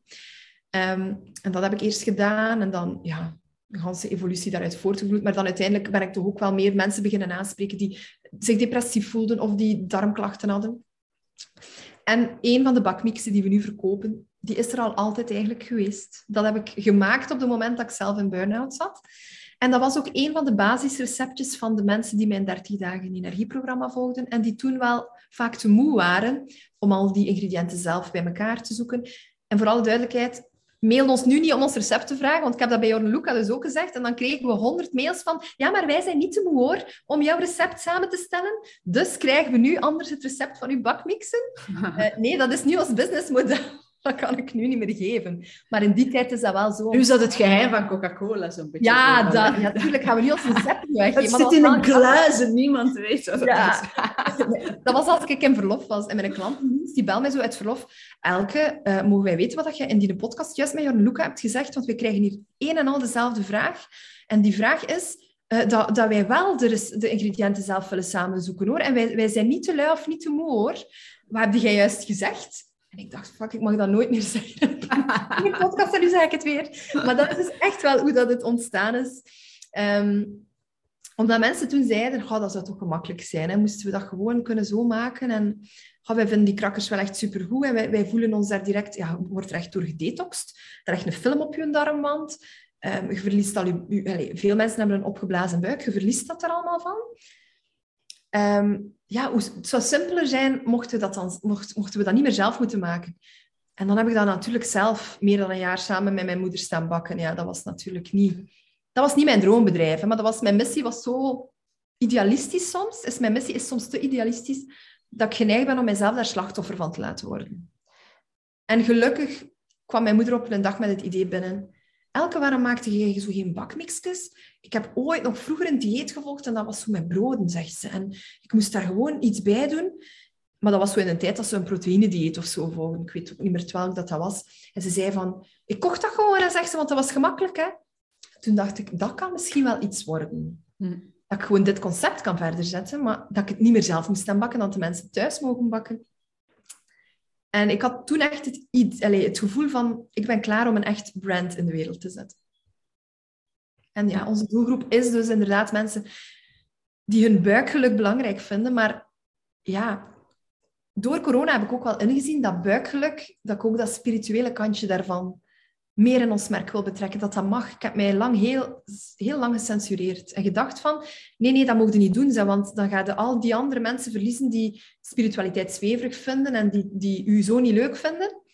Maar ik denk dat we er allemaal bij corona net zijn achtergekomen dat we net wel helemaal in onze eigenheid mogen gaan staan. Dus ik ben nu ook klaar om mijn goodness buikgeluk in al zijn facetten te omarmen. Ja, en ik denk dat dat ook goed is. Hè? Dus, want het is... Allez, dat is ook die evolutie waar dat we nu aan doorgaan zijn. We mogen weg van dat, dat, dat hele eh, rationele, eenzijdige denken. Het is gewoon een holistisch gegeven. Uh, waar dat het spirituele ook bij komt kijken. Ik had dat met de business ook. Hè. Dus van, oh nee, hè, het spirituele, zo geitenwolle sokken en die groene sapjes drinken en met hun blote voeten door het gras wandelen en bomen knuffelen. Daar wil ik mij niet mee identificeren. Dat dacht ik zoveel jaren geleden. En nu doe ik het allemaal zelf. ik moet nog met een boom... Binnenkort ga ik naar de Provence en ik heb al mijn boom gevisualiseerd. Allee, ik weet waar dat hem staat. Ik heb hem alleen nog nooit geknuffeld. En nu de volgende keer dat ik er ben, ga ik hem knuffelen, begot. dus we zijn al zo ver gekomen dat ik binnenkort ook een boomknuffelaar ben. Voilà. voilà omar, ja, je dat omarmen. Maar je gaat misschien als businesscoach ook wel erkennen dat, het, dat je holistisch op de kaart zetten, dat dat niet gemakkelijk is. Dat is niet gemakkelijk, want je kunt... Hmm. Ik heb altijd geleerd, je moet vanuit de pijn werken. En die pijn was altijd heel duidelijk. Je bent moe, eh, je buik doet pijn, je hebt een opgeblazen buik, maar dat is allemaal de buitenkant natuurlijk. Ik zit nu zo zelf in mijn proces dat zoveel dieper gaat en dat wordt een beetje zweverig, want dat is niet meer in de materie. Ik vind dat moeilijker om te vermarkten. Een holistisch merk... Ik heb altijd gezegd, business-wise, elke dag is niet slim, doe dat niet holisme, je kunt holisme niet verkopen. Maar mijn gevoel schreeuwt dat ik daar wel naartoe moet en ik ga mij daaraan overgeven. Marketinggewijs ga ik dat wel een beetje moeten uitzoeken, hoe dat ik dat ga moeten voor elkaar krijgen. Gewoon mijzelf blijven, denk ik. Ja, dat denk ik ook. Want, en eerlijk gezegd, ik, ik zie toch wel... Oké, dat is natuurlijk... Hè, uh, je trekt de mensen aan. Maar ik zie toch heel veel mensen rondom mij uh, meer en meer openstaan daarvoor ook. Hè? Dus uh, ja. allee, kijk naar mezelf. Ik was vroeger zeer ratio, zeer mannelijke energie. En, en, en, en, of toch zo kwam ik naar buiten. En, en kijk hoe dat ik, als nu binnenkort een boom ga knuffelen. dus uh, kijk, het kan. Uh, en trouwens, een gemeenschappelijke vriendin van ons, allee, uw goede vriendin, en hebben mij meer in kennis, maar goed, uh, komt binnenkort ook opnieuw op de podcast, is Mieke Lanoui. En zij heeft mij uh, ooit eens een boek aangeraden. Dat staat in mijn top 5 nu, ik vind het een fantastisch boek. En dat, is, en dat heet uh, Spirit Means Business. En dat is van Alan Cohen. Dat is echt een geweldig boek. Is alleen maar in het Engels verkrijgbaar, denk ik. Uh, is echt een heel erg tof uh, boek, waarin dat die man, ik geloof een stuk of tien van die typische mythes, en dat vind ik ook natuurlijk weer leuk, hè, een beetje rebelse zo, hè, ook wel lappen geeft. En, en waarin dat hij ook zegt van, kijk, het, spirit means business. Dus je kunt dus, uh, en het heeft drie uh, connotaties, hè, die drie woordjes. Maar onder andere dat de uh, spiritualiteit ook echt wel kan geïntegreerd worden in, in uw business. En dat het een best of both worlds is, waar dat ik voel dat we wel nood aan hebben. Dat we, je hebt het ene spectrum zijn de alfamannetjes en vrouwtjes die heel erg in die mannelijke energie nog zitten en in het Darwin-tijdperk noem ik dat soms, hè, of het vissen-tijdperk. En dan heb je langs de andere kant heb je dan de, hè, de zogezegde zeer zweverige eh, groene sapjes drinken. En uh, bij die ene groep is het heel zwart-wit gesteld. Uh, alles wat dat telt is geld en macht. En bij de andere groep is het love and peace. En dan moeten we zeker geen geld verdienen. Dus laten we die best of both worlds samenbrengen en en, en ik zie daar wel, hè, als je dan uiteindelijk de infinity tekent, dat puntje daar in het midden, ik zie wel dat daar een, uh, een, een ruimte voor is en nood uh, aan is. En datzelfde met uw business ook. Hè. Dus ik, ik heb echt wel het gevoel dat dat perfect, uh, perfect gaat lukken. Zeker bij u, als je dan inderdaad zeer, zeer sterk uzelf ook blijft. En wetende dat meer en meer mensen daar meer en meer open voor beginnen staan ik heb echt geen goesting om nog dat alfamannetje of vrouwtje uit te hangen of dat soort van klanten aan te trekken. Dat ligt mij niet meer zo. Niet Fijne mensen, hè? maar ja, ik, ik doe dat, doe dat niet, ik vind dat niet zo plezant. Geef mij maar mensen met een missie die iets willen in de wereld zetten, dat verder reikt dan hun eigen portemonnee. Wat dat niet betekent dat we geen geld willen verdienen, hè? in tegendeel. Maar met dat geld kunnen we ook mooie dingen realiseren. Ja, ja, dat vind ik dus, belangrijk. Ja, en ik, ik heb het gewoon als, alsmaar lastiger. En dat is natuurlijk zo iets wat je op de socials wordt dat heel hard um, naar boven gebracht. Uh, gebracht hè, van, uh, zeker zo die Amerikaanse populaire business coaches van um, een seven-figure uh, enterprise. En allee, zo iedere keer op die en zoveel cijfers kunnen verdienen. En ik kan u leren hoe dat je succesvol wordt. Ah, ik, heb het, ik weet dat dat nog altijd heel hard resoneert bij heel veel mensen. En ik vind soms, ik ga eerlijk zijn, dat soms zelfs spirituele business coaches hem daar ook nog laten aanvangen. Ik, weet, ik heb van u nog nooit een advertentie gezien, dus ik spreek zeker niet op jou. Hè. Maar dan denk ik, hoe kunt je nu u, u uitspreken als een, een business coach die, die zo spiritueel gaat, maar dan toch weer dat getalke er moeten bijpakken? Ja, ik moet er bijna van kotsen zelfs. Ik kan er best op, op een punt gekomen dat ik het echt niet meer kan zien. Uh... Ik kan het ook. Ik heb ook zoiets van, maar als je nu echt zo, zo dicht bij je missie komt, dan is dat toch niet waar dat je naar streeft. Maar oké, dat is iets anders dan dat je je geld mag verdienen. Hè. Ik moet mijn mensen hier ook kunnen betalen. Hè. Ik wil ook wel gewoon mijn, mijn loon kunnen uh, ontvangen zonder dat ik daar beschaamd moet over zijn. Ik moet niet met honger naar huis. Maar moeten we echt allemaal met een Tesla rijden? En moeten we echt allemaal een huis met een wellness hebben? En ik dacht op een gegeven moment dat dat moest, hè? voor alle duidelijkheid. Het is niet dat ik dat inzicht poep van vandaag op morgen had. Ik dacht ook van, ah, dat zal dan blijkbaar tegenwoordig de bedoeling zijn. En hoe dichter dat ik daarbij kwam, hoe gelukkiger dat ik werd.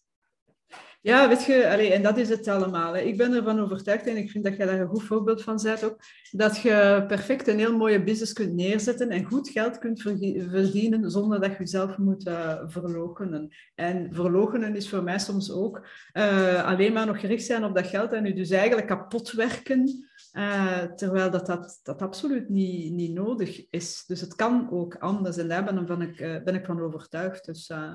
Maar inderdaad, ja, die boodschappen zo van... Hè, doe uw omzet maal 2, 4, 16... Wie weet wel, Martin, 10x your business. ja, ja, ja, binnen zien dat dan, dat maar. Ja, ja, ja.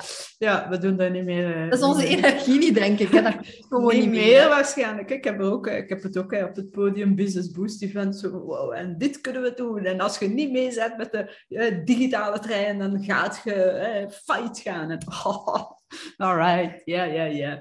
Dus, het is wel ehm, mooi als je kunt erkennen dat je er ook ooit zelf was en dat je mocht erkennen van ik zie het nu anders. Want mensen durven blijkbaar niet, niet eruit stappen. Hè?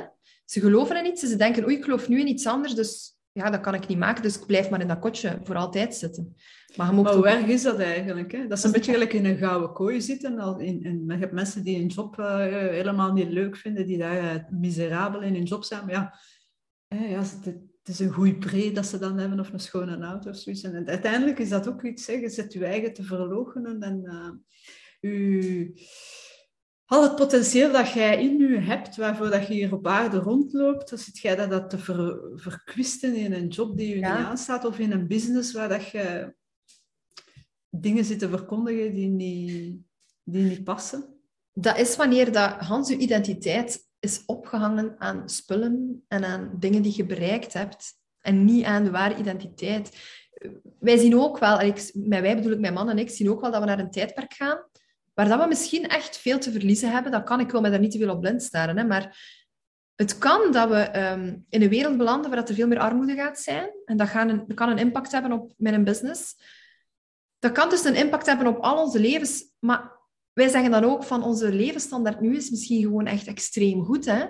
Mhm. En in het allerslechtste geval gaan wij doodongelukkig zijn als we een aantal dingen verliezen daarvan. Nee, toch? Want dat is, ons geluk hangt daar toch niet aan. Omdat wij nu drie tv's in ons huis hebben en allemaal een eigen Netflix-kanaal hebben en allemaal een abonnement op een telefoon hebben. En eigenlijk zien wij een beetje in dat het er aan het overgaan is. Onze kinderen vervelen zich constant, maar die kunnen niet meer bezig zijn. Dat is die instant satisfaction maatschappij. Ik heb echt de behoefte in mijn business en in alles in mijn leven om echt te willen vertragen. En mhm. niet meer meer, maar minder. Mhm. En dat daar echt misschien meer bevrediging valt uit te halen. Ja, ik denk dat absoluut. Ik heb mij ook die reflectie gemaakt de afgelopen uh, twee jaar. Ben ik ook meer en meer, zeker het afgelopen jaar, ben ik meer en meer gaan inzien. Ehm, wat heeft een mens wel nodig? Hè? Uh, en wat wil hij? Hè? Want en need is iets anders. Hè? En wat heeft een mens nodig? Ja, uiteraard heb je een dak boven je hoofd nodig en, en, en, e, en eten en liefde, dat soort zaken. Maar, uh, en er dan uh, de piramide van Maslow eigenlijk, hè, dan wil je erbij horen en, en, en dan bovenaan u werkelijk uw ding doen en, en uh, uw potentieel waarmaken.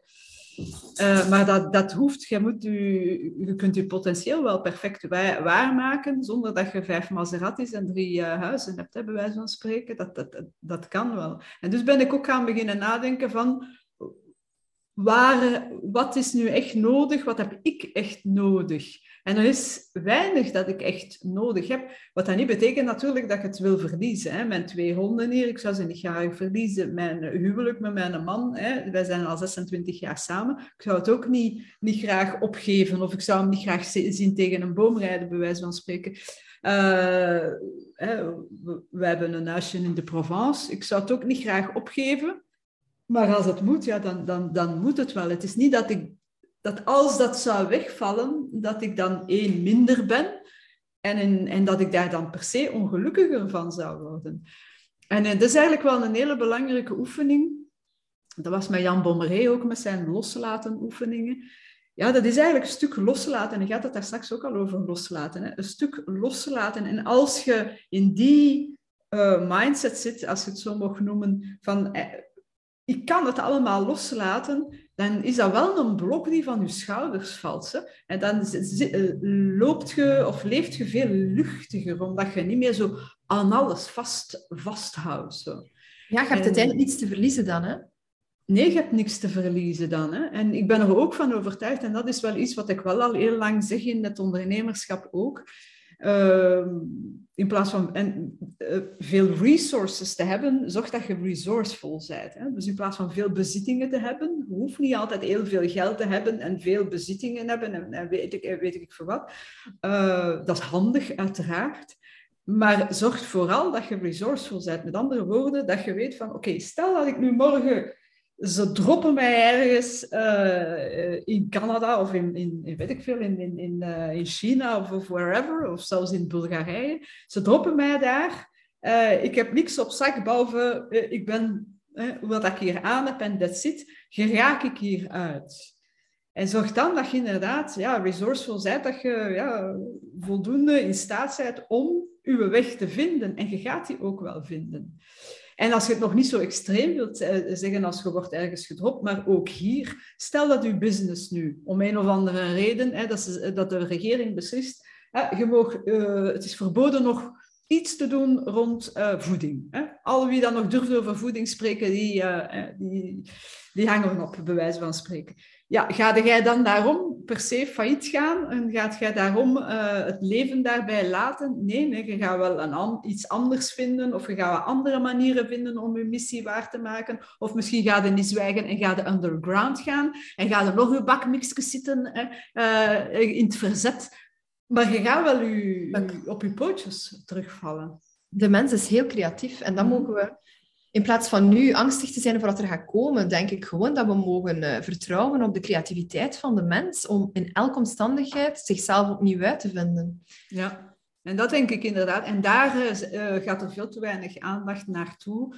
Ehm, dat is dat wij fantastische wezens zijn met een ongelooflijk potentieel, maar inderdaad een ongelooflijke creatiedrang ook. Hè, dus als zij binnenkort weer robotten van ons willen maken, ja, dat, dat, tenzij dat ze inderdaad ons ergens inpluggen, maar dat gaat niet lukken. Hè. We, we hebben te veel creatiedrang. Ja. Ehm, dus, eh, en ik denk dat mensen daar ook mogen van bewust mee worden van, mannetjes, jullie zijn eigenlijk geweldige wezens. Hè. Je hebt ongelooflijk veel potentieel. Doe er iets mee. Uh, eender wat, hè. dat hoeft dan nog geen business te zijn, dat kan een hobby zijn, dat kan uh, vrijwilligerswerk zijn, maar doe er iets mee met dat potentieel dat je hebt. Ja, ja. volmondig mee eens. Voilà, hoe mooi is dat? zeg, en vertel een keer uw uh, Rebels Only. Van waar is die idee ontstaan? Uw podcast. Ja, um, ik zat... Uh, Jorn was naar hier geweest. Um, ik was dan eens in een podcast geweest en ik voelde me toen echt totaal niet geroepen om dat zelf te doen. Toen dat hij zo vroeg van waarom doet er dat niemand in Vlaanderen? En ik vond dat toen ook van, allee, verdorie jong, die, die Nederlanders, die zijn toch altijd veel mondiger dan ons. Mm -hmm. um, het is inderdaad toch een zonde dat ik... Allee, ik vind dat leuk, hè, dat ik op een Nederlandse podcast kom. En uiteraard, dat heeft ons geen windeieren gelegd. We hebben ook echt nu uh, een stukje van de Nederlandse markt veroverd daardoor. Maar uh, het, het gaf mij wel het inzicht dat wij Vlamingen vaak nog ons te veel inhouden. En op een gegeven moment, in, na dat, dat Jorn hier geweest was, ben ik ook mezelf blijven en blijven verdiepen in, in alles wat er gaande is.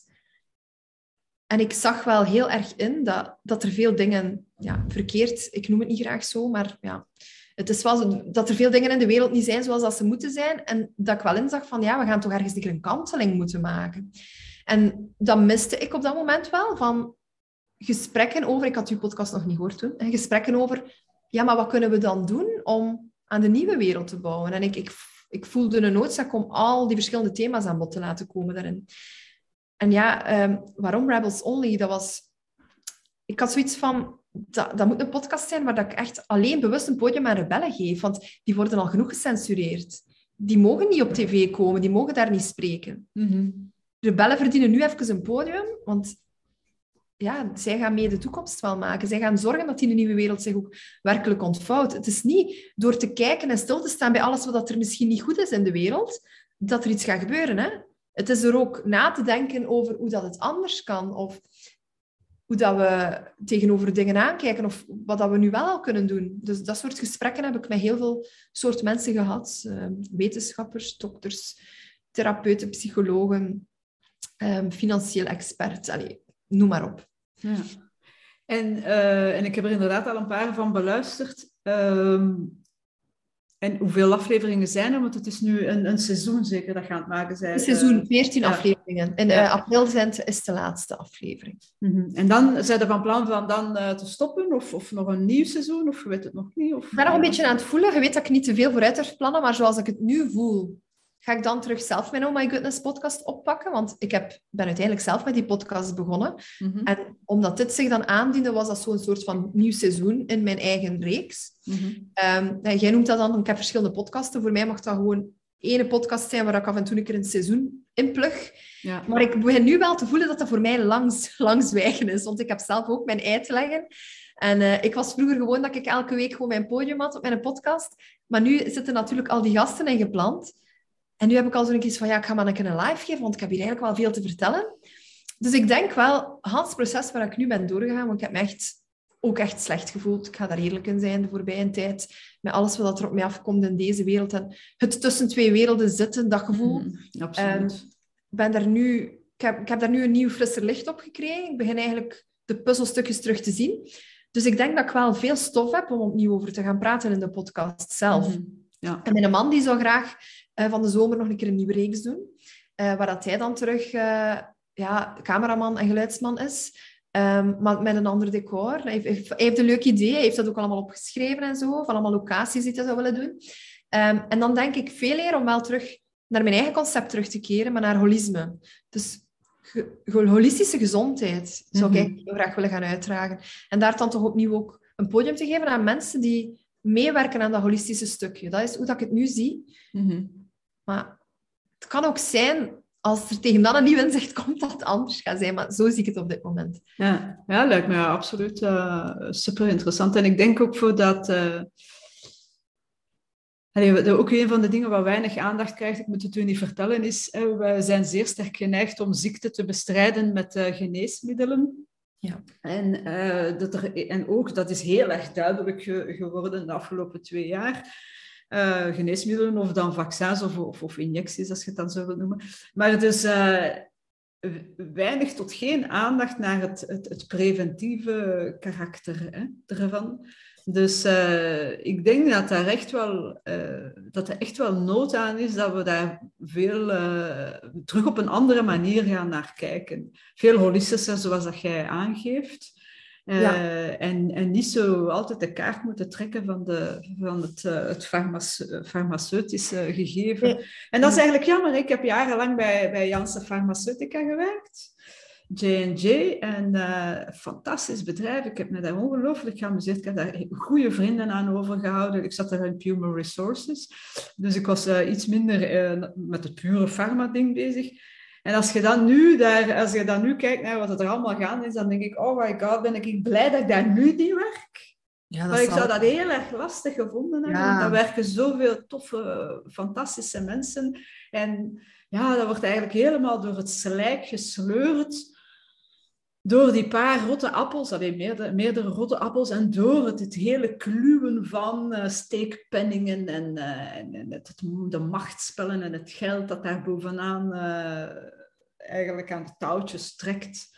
Ja, ehm, daar heb ik toch wel nog, daar wil ik wel meer over brengen. Dus ik denk dat ik nu, ik heb met The Rebels Only het ganse, de ganse problematiek willen duidelijk maken. Ik heb ook willen duidelijk maken, maar kijk, ik ben een gezondheidsexpert en ik wil mijn visie geven vanuit de gezondheidswereld, maar ik wil ook wel dat je doorhebt dat het eigenlijk niet echt over gezondheid gaat als je het allemaal begint te bestuderen. Dus vandaar dat ik het ook belangrijk vond om al die andere invalshoeken weer te geven. Nu dat dat achter de rug is, wil ik graag terugkeren naar mijn essentie, mijn expertise. Maar ik ben ook niet alleen gestopt met voeding. Oké, voeding is mijn expertise geworden.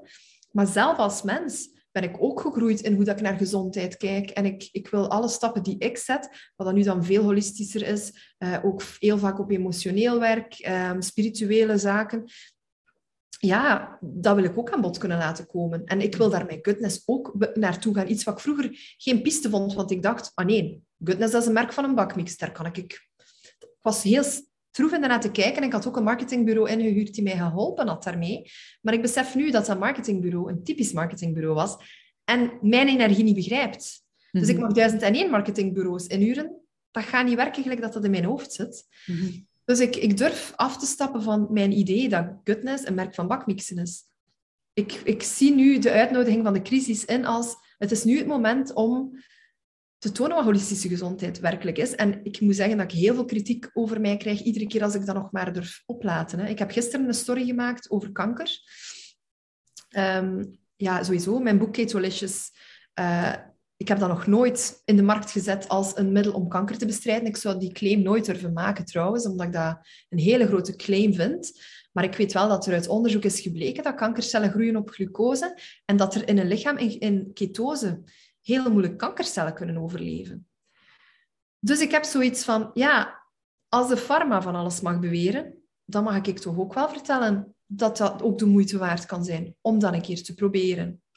En ik kreeg in mijn inbox direct zo'n bericht binnen van iemand die mij een keer ging vertellen hoe erg dat, dat was, dat ik mij daarover had uitgesproken, terwijl ik overal schreef dat ik geen claims wilde maken, dat ik heel veel respect had voor mensen met kanker, dat ik er eigenlijk maar echt een uitspraak zou kunnen over doen, mocht ik het zelf krijgen. Maar dat ik op dit moment denk dat ik niet de klassieke weg zou bewandelen, dat ik de alternatieve weg zou kiezen. Blijkbaar mag ik dat niet vertellen, want mensen voelen zich onmiddellijk zo hard aangevallen door, daardoor, wat dat totaal niet mijn intentie is.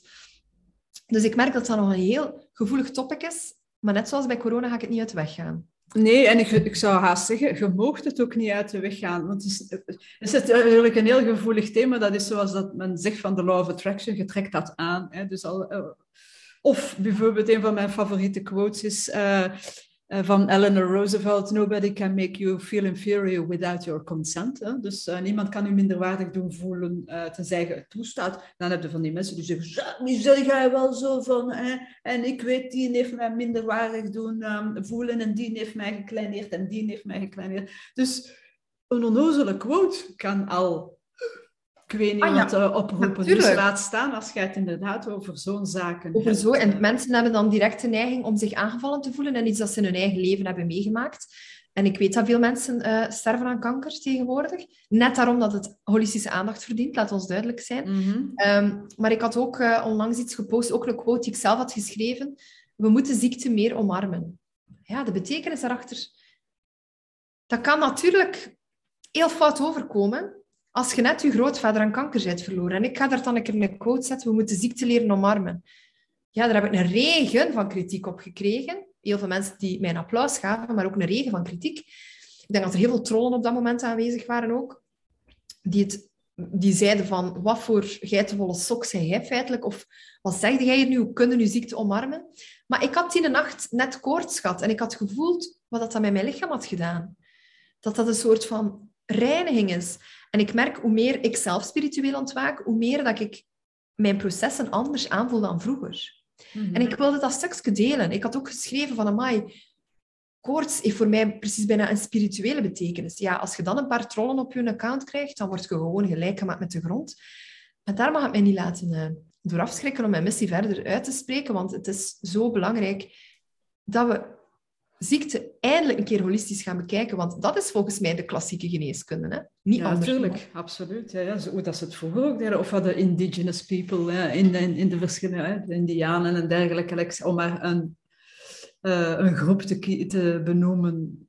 Ja, vroeger was het zo. En dat is dan helemaal uh, in een hoekje gestoken als zijnde hippie-achtige toestanden of, of allemaal uh, zweverig of, of uh, weet ik veel wat. Ja, ik, ik denk dat we inderdaad daar uh, absoluut mogen naar teruggaan. Veel meer ook dat preventieve, veel meer dat holistische, want ook in de, in de geneeskunde, niet dat ik een specialist ben natuurlijk. mijn papa is huisarts of op pensioen.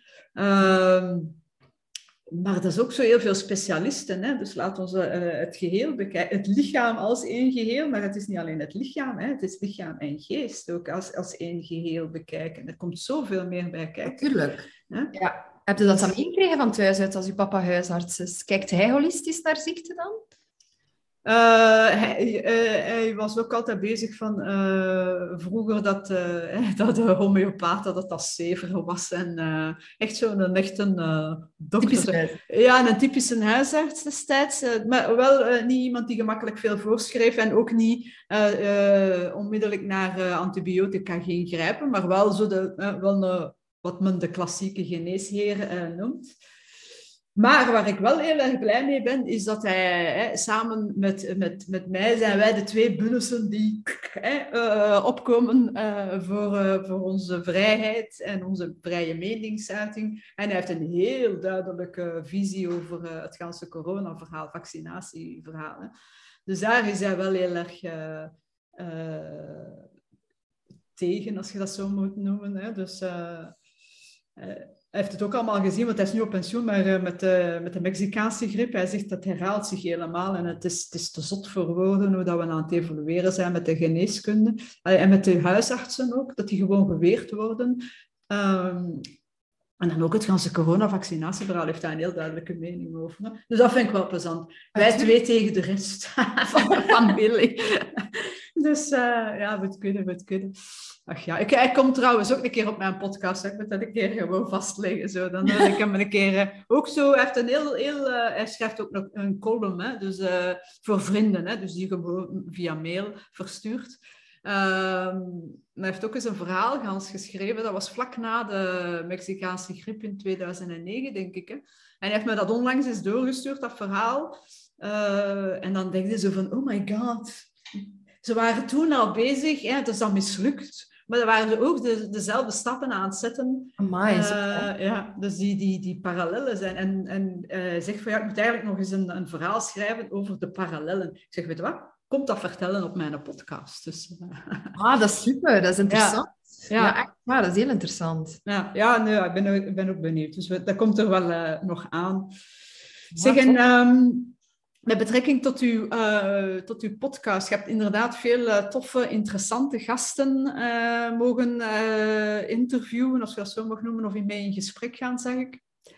Wat zijn zo de dingen die nu zo overal bijgebleven zijn van al die interviews, van al die re- rebellen? Zijn er daar dingen dat je zegt van, ja, oké, dit zouden toch de mensen hè, die geen goesting hebben om naar al mijn podcasts te luisteren, terwijl ik zou ze aanraden, want ze zijn ook een uur zijn ze meestal, denk ik. Hè? En Ja, ze zijn uur. heel interessant, dus ik vind het echt een aanrader. Maar wat, voor mensen die niet zouden willen alles beluisteren, wat zijn zo de, de key takeaways? Of misschien eh, aha-momenten van u? Of, of dat je zegt van, oh my fucking god.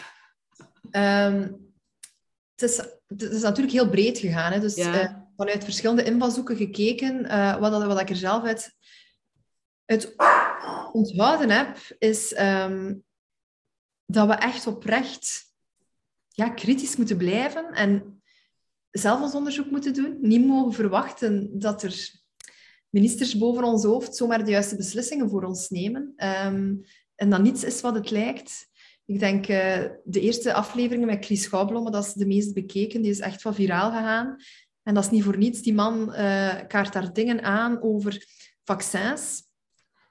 Ik was in eerste instantie alleen kritisch over het coronavaccin, maar door het in gesprek te gaan met hem, ben ik kritisch over alle vaccins geworden. Die man heeft daar 30 jaar onderzoek naar gedaan. En wat dat hij ontdekt heeft, dat is bijna shocking, maar ben wel blij dat hij dat heeft onthuld en dat hij dan ook toont op welke manier hij met de nieuwe wereld bezig is. Dat is heel inspirerend. Dus er zijn op dit moment voor mensen die denken van en ik ben alleen en we kunnen niet anders en we kunnen de wereld niet veranderen.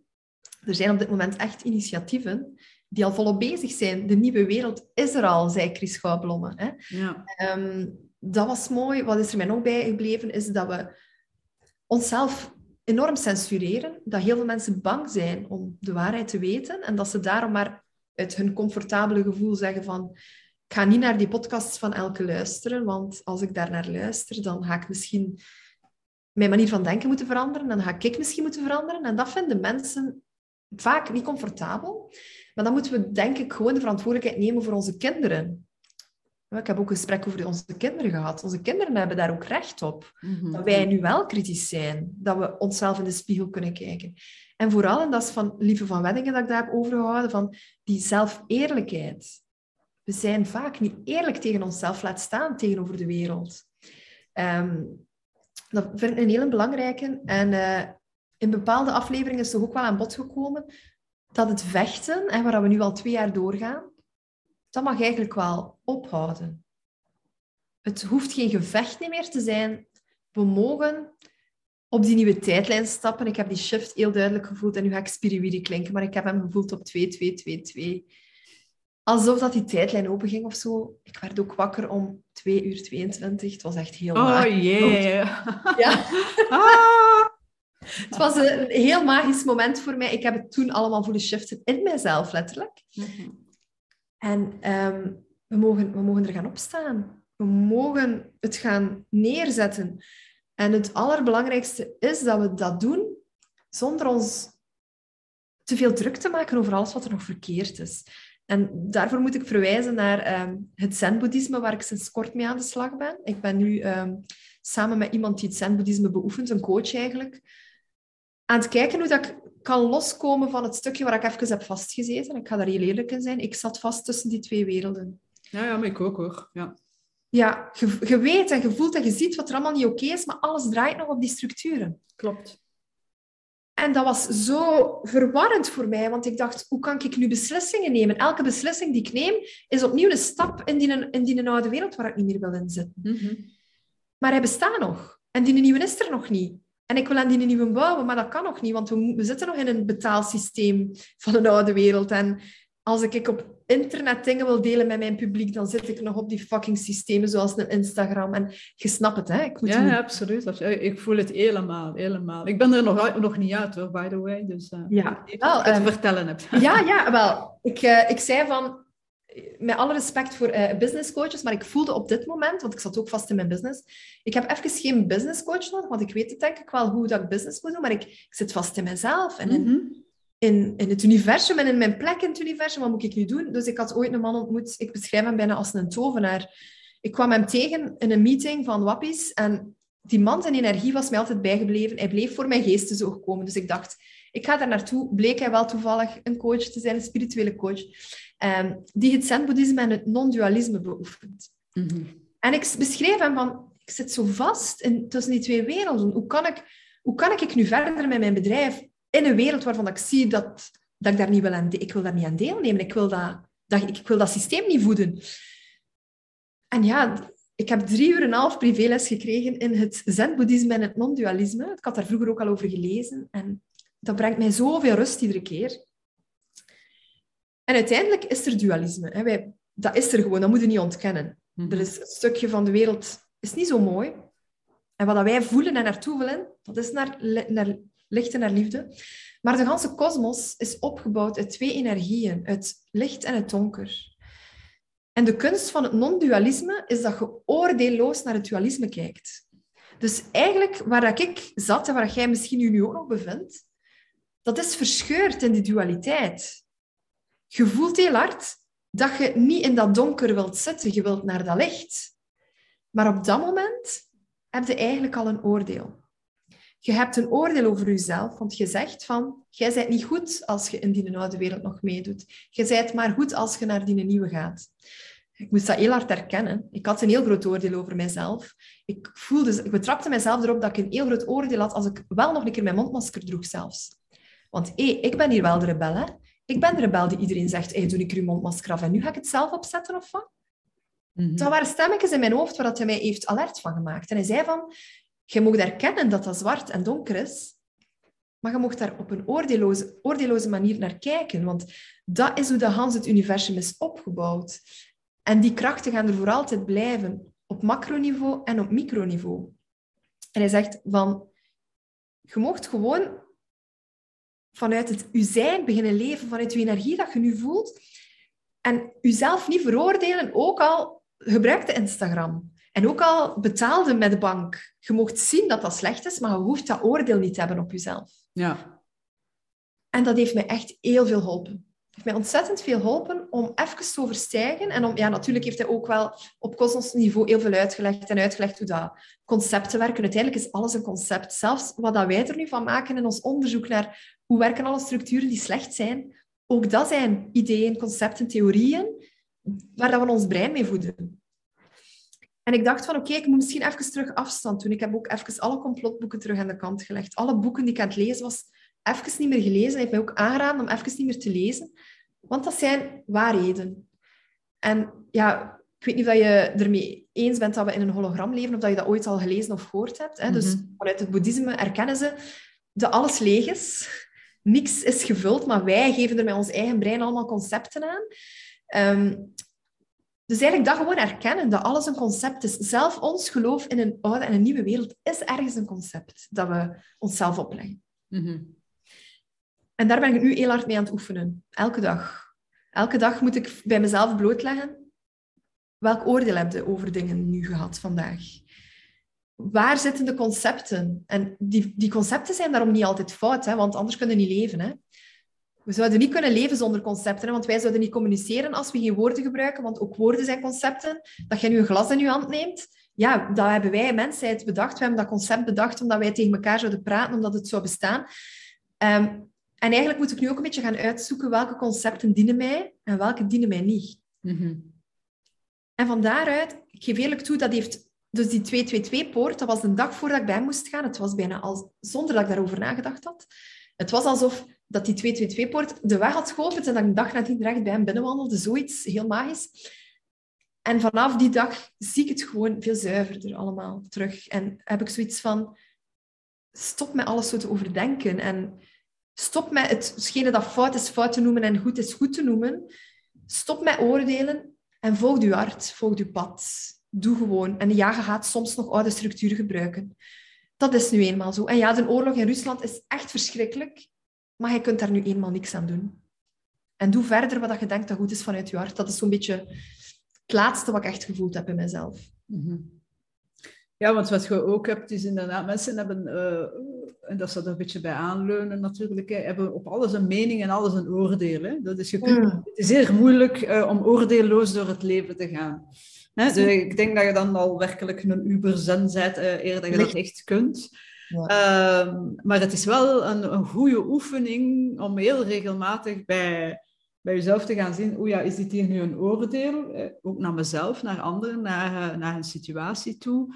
En, uh, en wat zegt dit dan over mij? En dient dit mij, zoals jij zegt? Hè? Uh, maar mensen inderdaad, gelijk nu inderdaad Oekraïne, Rusland, ik heb er nog niet te veel naar gekeken, want ik denk, ik, oh, ik ga er me niet mee bezighouden. Maar wat ik wel uh, heel erg sterk aanvoel, is uiteraard dat het veel complexer in elkaar zit dan dat men wil uitschijnen. Het is niet zo het goede Westen tegen de slechte, ja. de slechte Rus. Het zit veel complexer in elkaar en het Westen is echt niet zo lief. Uh, zit, uh, al, wat je zelf, al wat je zegt, zeiden zelf zeggen, zeiden we als kinderen wel. Dat is hier in dit geval ook het, het geval, denk ik dan. Het zit veel complexer in elkaar dan dat we... En het is zo complex dat jij daar eigenlijk, tenzij jij je daar echt in, in, in, gelezen hebt in, in, de, in de ganse geschiedenis, de culturele geschiedenis van, uh, en, en, en economische geschiedenis enzovoort, kunnen daar eigenlijk amper een oordeel over uh, hebben. Dus laat ons daar dan maar uit blijven. Hm? Dat is waar. En um, uiteindelijk heb ik mij ook wel afgevraagd op dat moment. Vroeger was de wereld heel eenvoudig, toen we niet geglobaliseerd waren. Stel dat er geen tv bestond of geen kranten bestonden en er zou een oorlog uitbreken. We zouden het uiteindelijk pas weten als een bom hier neervalt, met manier van spreken. Maar nu worden we al angstig gemaakt op voorhand. En we gaan er niks kunnen aan veranderen. Dus laat ons leven van dag tot dag. En oké, vanuit ons hart veel liefde naar die mensen sturen. Ik ga zeker niet zeggen um, dat je onverschillig daar naartoe moet zijn. Dat is iets helemaal anders. Nee. Maar ik begrijp nu wel... Um, ja, ik, ik had hier tot voor kort, en jij gaat ongetwijfeld ook zo'n wereldverbeteraar zijn, die, die dat gevoel heeft van, we moeten hier iets doen, hè? we kunnen dat hier niet laten. Hè? Zo die grote verantwoordelijkheid op je voelen. Mhm. En ik voel die verantwoordelijkheid nog. Ik ga die nemen in mijn business, zoals dat jij die ook in je business kunt nemen. Maar wij alleen kunnen niet de wereld op ons schouders dragen. En dat voelde op een gegeven moment iets te zwaar voor mij. Daar, daar heb ik moeten van afscheid nemen, want dat was te heavy geworden, zo dat gewicht. Ja, wat ik, als je daar juist zei van, uh, dus die, die, die twee werelden leven, waar dat bij mij het, het uh, uh, ik heb dat nog voor een stuk nog altijd dus, heeft het gevoel van, de wereld staat in brand, ik moet gaan blussen. Hè? Ik moet een keer geen, ik zeg maar wat, business runnen, hè? Ja. coachje spelen. Hè? Ja, nee, maar ik moet blussen. En dat is zo een hele ambetante ding. Zo, hè. Dat is niet zozeer oud systeem, nieuw systeem, maar wel zoiets van wow, dit is veel belangrijker. Ik moet op de barricade staan. Ik moet podcasts opnemen. Ik moet video's opnemen. Ik moet... En ondertussen heb ik dan amper uh, tijd voor mijn business. Ja, en, en daar, is het, uh, daar moet ook een evenwicht in vinden. Ja, natuurlijk. Maar dat gevoel heb ik ook heel sterk gehad. Op een gegeven moment dacht ik, wat ben ik hier eigenlijk aan het doen? Wat is deze hier? Wat bakmixjes verkopen? Of van wat denkt jij wel wie dat je bent? En de wereld is aan het vergaan. Wat permitteerde jij je eigenlijk wel? Wat voor wereld ga jij je kinderen achterlaten? Zo, dat herken ik ook 100 procent. Ik heb echt momenten dat ik, had, dat ik dacht van... Ik, ik ga mijn leven opnieuw moeten inrichten. Ik kan, kan, dat kan zo niet blijven duren. En dat is niet, niet oké, inderdaad. Als je dan uitzoomt op macroniveau, dan, dan vraag je je af, wat jij hier aan het spelen, inderdaad? Dat is niet belangrijk wat jij aan het doen bent. Maar het is wel belangrijk wat we aan het doen zijn, denk ik. Um, maar ik denk dat het een en-en verhaal is. Een en-en verhaal, dat we, het alle, ja, we mogen het allebei doen. Hè. Ja, Allee, dus wat ik ook zei, uh, 22 had uh, Vincent uh, van de Putten, uh, Vincent, had uh, een, een, Facebook live gedaan, s'avonds om 22 uur dan. En dat was een, naar goede gewoonte een hele toffe live en met nuttige boodschappen. Um, het ging hem vooral over dat we hè, de hand naar elkaar uh, mogen uitreiken in plaats van elkaar te liggen bevechten. Laat onze hand naar elkaar uitreiken. Laat ons gaan zoeken naar wat ons verenigt of, of wat ons uh, wat, ons, wat, wat we gemeenschappelijk hebben en laat ons daar het licht op schijnen enzovoort. Uh, en ik had toen wel, de volgende dag had ik dan daarop een vervolg gemaakt, een soort van reflectie van die video, waar ik helemaal mee eens was met wat dat hij zei. Maar ik zei ook van ja, het is een en-en verhaal, want het is inderdaad, laat ons uitreiken, uh, ons hand uitreiken, laat ons zoeken naar die uh, gemeenschappelijke kenmerken, ons daarop focussen. En misschien heeft het weinig zin om bij het volgende familiefeest weer de corona-vaccinatietoestand op te rakelen, want dat zorgt alleen maar voor vrevel. Dus laat ons inderdaad kijken naar wat ons verbindt. Dit gezegd zijnde, uh, twee dingen. Eén, dat betekent niet dat we dan ons mond dood moeten maken of ons, onszelf censureren. Nee, nee, ik denk dat we mogen blijven spreken voor onze waarheid, onze waarheid vertellen en, en voor onze rechten uh, opkomen. Uh, en ten tweede denk ik ook, de diversiteit die er heerst tussen de verschillende mensen, uh, om alleen maar te gaan inzoomen op wat ons gelijk maakt of wat dat we gemeenschappelijk hebben, ja, dan laten we heel veel dingen liggen dat ons onderscheidt, uh, dingen die ons onderscheiden, maar die net zo krachtig kunnen zijn. Um, wat we wel moeten mee oppassen is, als, als, uh, als jij een andere mening hebt en ik, of, of, of je hebt uh, weet ik, een hele andere business of, of whatever. Zo. En, en wij komen daarin niet, niet, niet overeen. Dan moeten we daar niet blijven op focussen. En dan kan ik wel begrijpen dat je gaat zoeken naar wat verbindt ons. Maar ja, langs de andere kant, het is zo krachtig om die verschillen van... Uh, we, zijn, we zijn allen één en toch ook uniek. Om die, die uniciteit van elkeen te gaan verbinden om zo uh, samen dingen te gaan creëren, neer te zetten, missies te gaan waarmaken enzovoort. Dus daar mogen we ook niet aan voorbij gaan. Het is een en-en verhaal uiteindelijk. Ja, en het is, het is uiteindelijk, alles is juist. Hè? Mm -hmm. Dus ook de persoon die het helemaal niet eens is met u, op, op die manier, vanuit die perceptie, is dat ook juist. Alles, alles mag er gewoon zijn. Hè? Zoals het. Absoluut, ja. En daarom ook, hè, ik zei vroeger ook uh, met mijn vroegere businesspartner zo van, ja, let's agree to disagree, weet je, and still appreciate and love each other. En uh, nou, dat mag er ook uh, zijn. We moeten niet over alles eens zijn, uiteraard. Hè. Dus ja, dat dacht ik, allee, toen dacht ik van, ja, dat kan ook. Uh, en iedereen heeft zijn waarheid en zijn waarheid is ook oké, okay, weet je. Dus uh, zolang dat je ook maar open staat voor andermans waarheid, om dan een keer naar te luisteren. Dat vind ik ook. Maar ik denk niet dat we arrogant moeten zijn van hey, onze waarheid is de juiste. Oh, juist, hè. ja, dat is waar. Verwacht van de anderen hetzelfde uit, ja, uiteindelijk. Hè. Zij moeten ook niet arrogant naar mij toe dan zijn. Hè. Nee. nee, het is dat. Hè. Zeg, en uh, hoe, hoe ziet jij nu de wereld? Ik zie dat we inderdaad, we zijn al een, een heel eind gevorderd. Uh, het zal een lange podcast worden. Uh, maar we zullen het uh, langzaam gaan afronden. Maar hoe zie jij nu eigenlijk de wereld? Hoe, hoe, heb je daar zicht op? Oké, we gaan maken geen tienjarenplannen meer. Hè? We hebben geen strategieën. Maar misschien, met, heb jij het gevoel van, we gaan daar naartoe? Of zo zie ik het? Of, um, Vanuit ratio denk ik dat we een, een, moeilijke tijd tegemoet gaan, sowieso. Alles wat ik hier gehoord heb, ik heb ook een astroloog hier gehad. Dus zij zegt dat we in, in dat soort energieën nog tot minstens 2032 zitten. En ik geloof dat wel. Die regering gaat niet ineens vallen en er gaat niet ineens een nieuwe wereld zijn. Hè. Dat gaat wel even allemaal duren. Hè. Eh, als ik rationeel nadenk, dan denk ik dat ons financieel systeem onder druk gaat komen te staan. Dat er, ja, er gaan heel veel bedrijven failliet gaan. Um, ik denk dat we, dat we het zwaar gaan krijgen. Um, daartegenover denk ik ook niet per se dat... Ja, ik, ik hou niet dat mensen miserie zien of zo. Hè. En zolang dat het u dan allemaal niet raakt, is het niet erg. Maar zo, zo, zo geloof ik het ook niet. Wat ik wel denk, is dat het gewoon um, op kosmologisch vlak nodig is dat we daardoor gaan. Dat dat mhm. de shift is die we moeten maken. Um, dat dat een cyclus is waar dat we doorgaan. En dat probeer ik mijzelf voor ogen te houden. Dus op dit moment voel ik vrij veel vertrouwen, ondanks het besef dat we een, ja, een slechte periode tegemoet gaan. Uh, dus hoe zie ik de wereld? Ja, ik denk dat er nog, nog steeds veel verdeeldheid gaat zijn. Uh, dat corona maar het begin was van veel ellende, denk ik. Mm-hmm. Uh, maar tegelijkertijd denk ik wel op menselijk vlak voel ik persoonlijk veel meer liefde en verbinding. Dus dat is dan hetgeen dat, dat resultaat daar wel van is. Um, dus ja, hoe zie ik de wereld zo? Ik zie de wereld uitgezoomd en ingezoomd. Ik vind altijd een verschil tussen inzoomen en uitzoomen. Hè. Ja, ja. In onze leven is dat niet leuk. Hè? Ja, maar weten, we zijn een spel aan het spelen. Hè? Dus zoom even uit en begrijp dan dat het een nodige shift is die we maken. Ja. Ja, ik heb ook wel dat gevoel. Hè. Ik zeg altijd, het is een tunnel waar we door moeten. En op het einde van de tunnel ziet het er schoon uit. Hè. Dat is een schone wereld enzovoort. Waar ik ook niet van denk dat we allemaal gaan hè, fladderen. Zo, in, in, witte gewaden, hè, met bloemen in het haar.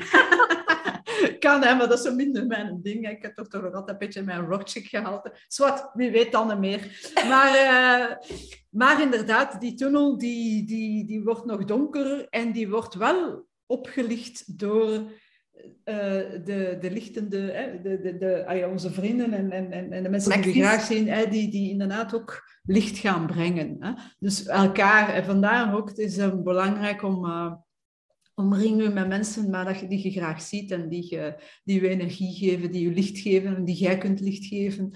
en dan dan zal de donkere tunnel wel iets uh, minder pijnlijk zijn, laat ik het zo zeggen. Eh, ja, ik denk dat we inderdaad, het, uh, het staat hier een kaartje, kleine gelukjes, meer moet dat niet zijn, het staat hier voor mijn neus. Ik heb dat van iemand gekregen, ik heb dat hier gezet. Het is in die periodes dat we die kleine gelukjes echt ja, in ons dagelijks leven moeten zoeken, de kleine dingetjes die ons blij maken. Hè? Mm Ja, er zijn heel veel dingen. Ik dat je dat begint op te focussen. Ja.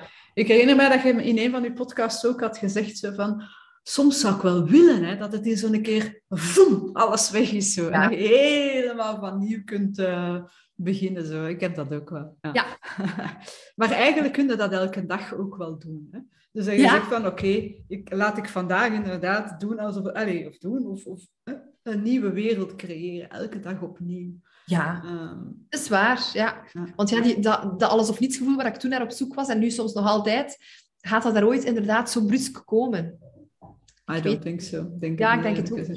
Nee, nee. Het gaat nooit zo duidelijk zich uiten. Hè. Het ja. gaan kleine dingetjes zijn hè, dat dat zich gaat uh, uiten. Allee, we zullen zien. Maar ik denk het inderdaad niet. Maar soms denk ik ook zo van... Ah, kom, jong. Korte metten. Oef, ja. Gedaan. inderdaad. Ja. Alright, goed. Zeg, uh, als jij nu nog zo één gouden tip zou mogen geven aan mensen, eh, de luisteraars, kijkers, als, uh, die zich futureproof willen maken, wat zou jij dan zeggen?